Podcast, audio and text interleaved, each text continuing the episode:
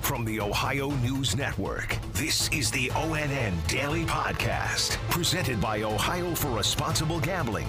It is Thursday, April 7th, 2022. From the Ohio News Network, I'm Daniel Barnett. History was made this afternoon for the U.S. Supreme Court. The U.S. Senate held its final vote on Judge Ketanji Brown Jackson's nomination to the High Court, confirming her appointment 53 to 47. Ohio Senator Sherrod Brown voted in favor of her confirmation, while Ohio Senator Rob Portman opposed it along with most of his Republican Party. The vote will make Judge Brown Jackson the first black woman to sit on the nation's highest court. She will not be sworn in, however, until Justice Stephen Breyer retires at the end of the Supreme Court session, which is expected in June or early July. Ohio's business community is reacting to a controversial Ohio House bill similar to Florida's new Don't Say Gay law.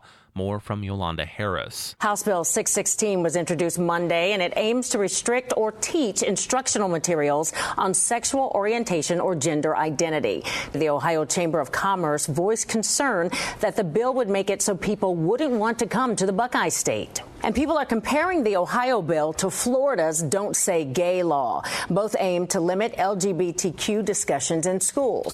I'm Yolanda Harris.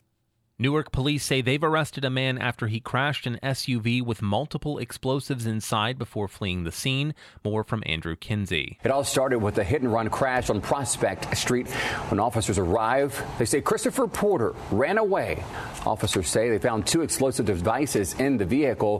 Police later found Porter at his home along with evidence of materials of making more devices. He's charged with unlawful possession of a dangerous ordnance. I'm Andrew Kinsey. A highly contagious avian flu has been detected in two dozen states, and 23 million chickens and turkeys have either died of the disease or been killed to prevent further spread. Isabel Lawrence has more. The Ohio Poultry Association, ODNR, and the state's veterinarian are all keeping an eye on this, and they told me that this is probably the worst outbreak since the one seen in 2015. Now, the Ohio Poultry Association told me one case has been detected in Ohio in a domestic backyard flock. And when it comes to wild birds, ODNR estimates that about 75 have died from the flu in Cuyahoga County. I'm Isabel Lawrence. The flu is much more prevalent this year than last, Amy Steigerwald reports. The flu season uh, across the state, there have been 972 flu associated hospitalizations. This time last year, there were only 108.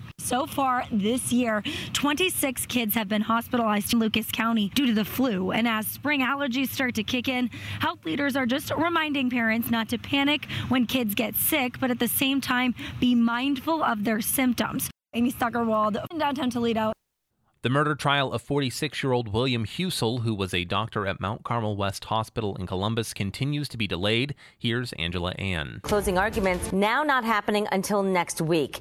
They've been delayed every day this week, and the court says attorneys need until Monday to get all their legal issues resolved. Husel is charged with killing 14 patients with excessive doses of fentanyl. I'm Angela An.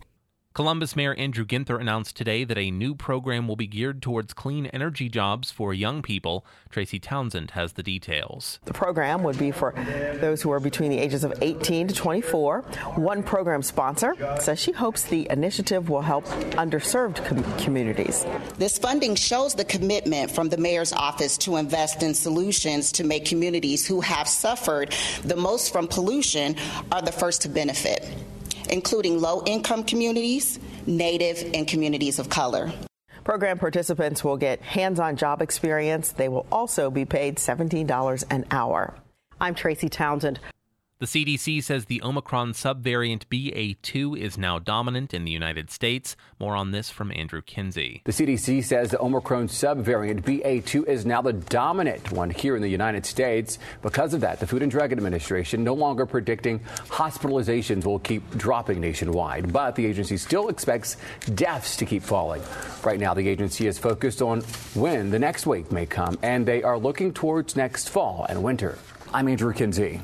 Fewer Americans applied for unemployment benefits last week as layoffs remain at historically low levels. Dave James reports. The Labor Department says first time applications for jobless claims fell by 5,000 to 166,000 last week. The previous week's number was revised down a whopping 31,000 claims. In total, 1,523,000 Americans were collecting jobless aid for the week ending March 26th. That's a low level not seen in more than 50 years. Dave James, ONN News. High schools in Ohio could soon be taking a page from colleges when it comes to name, image, and likeness. More from Yolanda Harris. Next month, the Ohio High School Athletic Association will vote on allowing students to sign endorsement deals as long as it's not pay to play. Exceptions include endorsements from things like casinos, alcohol, or tobacco companies. If passed, it would go into effect on May 16th. I'm Yolanda Harris.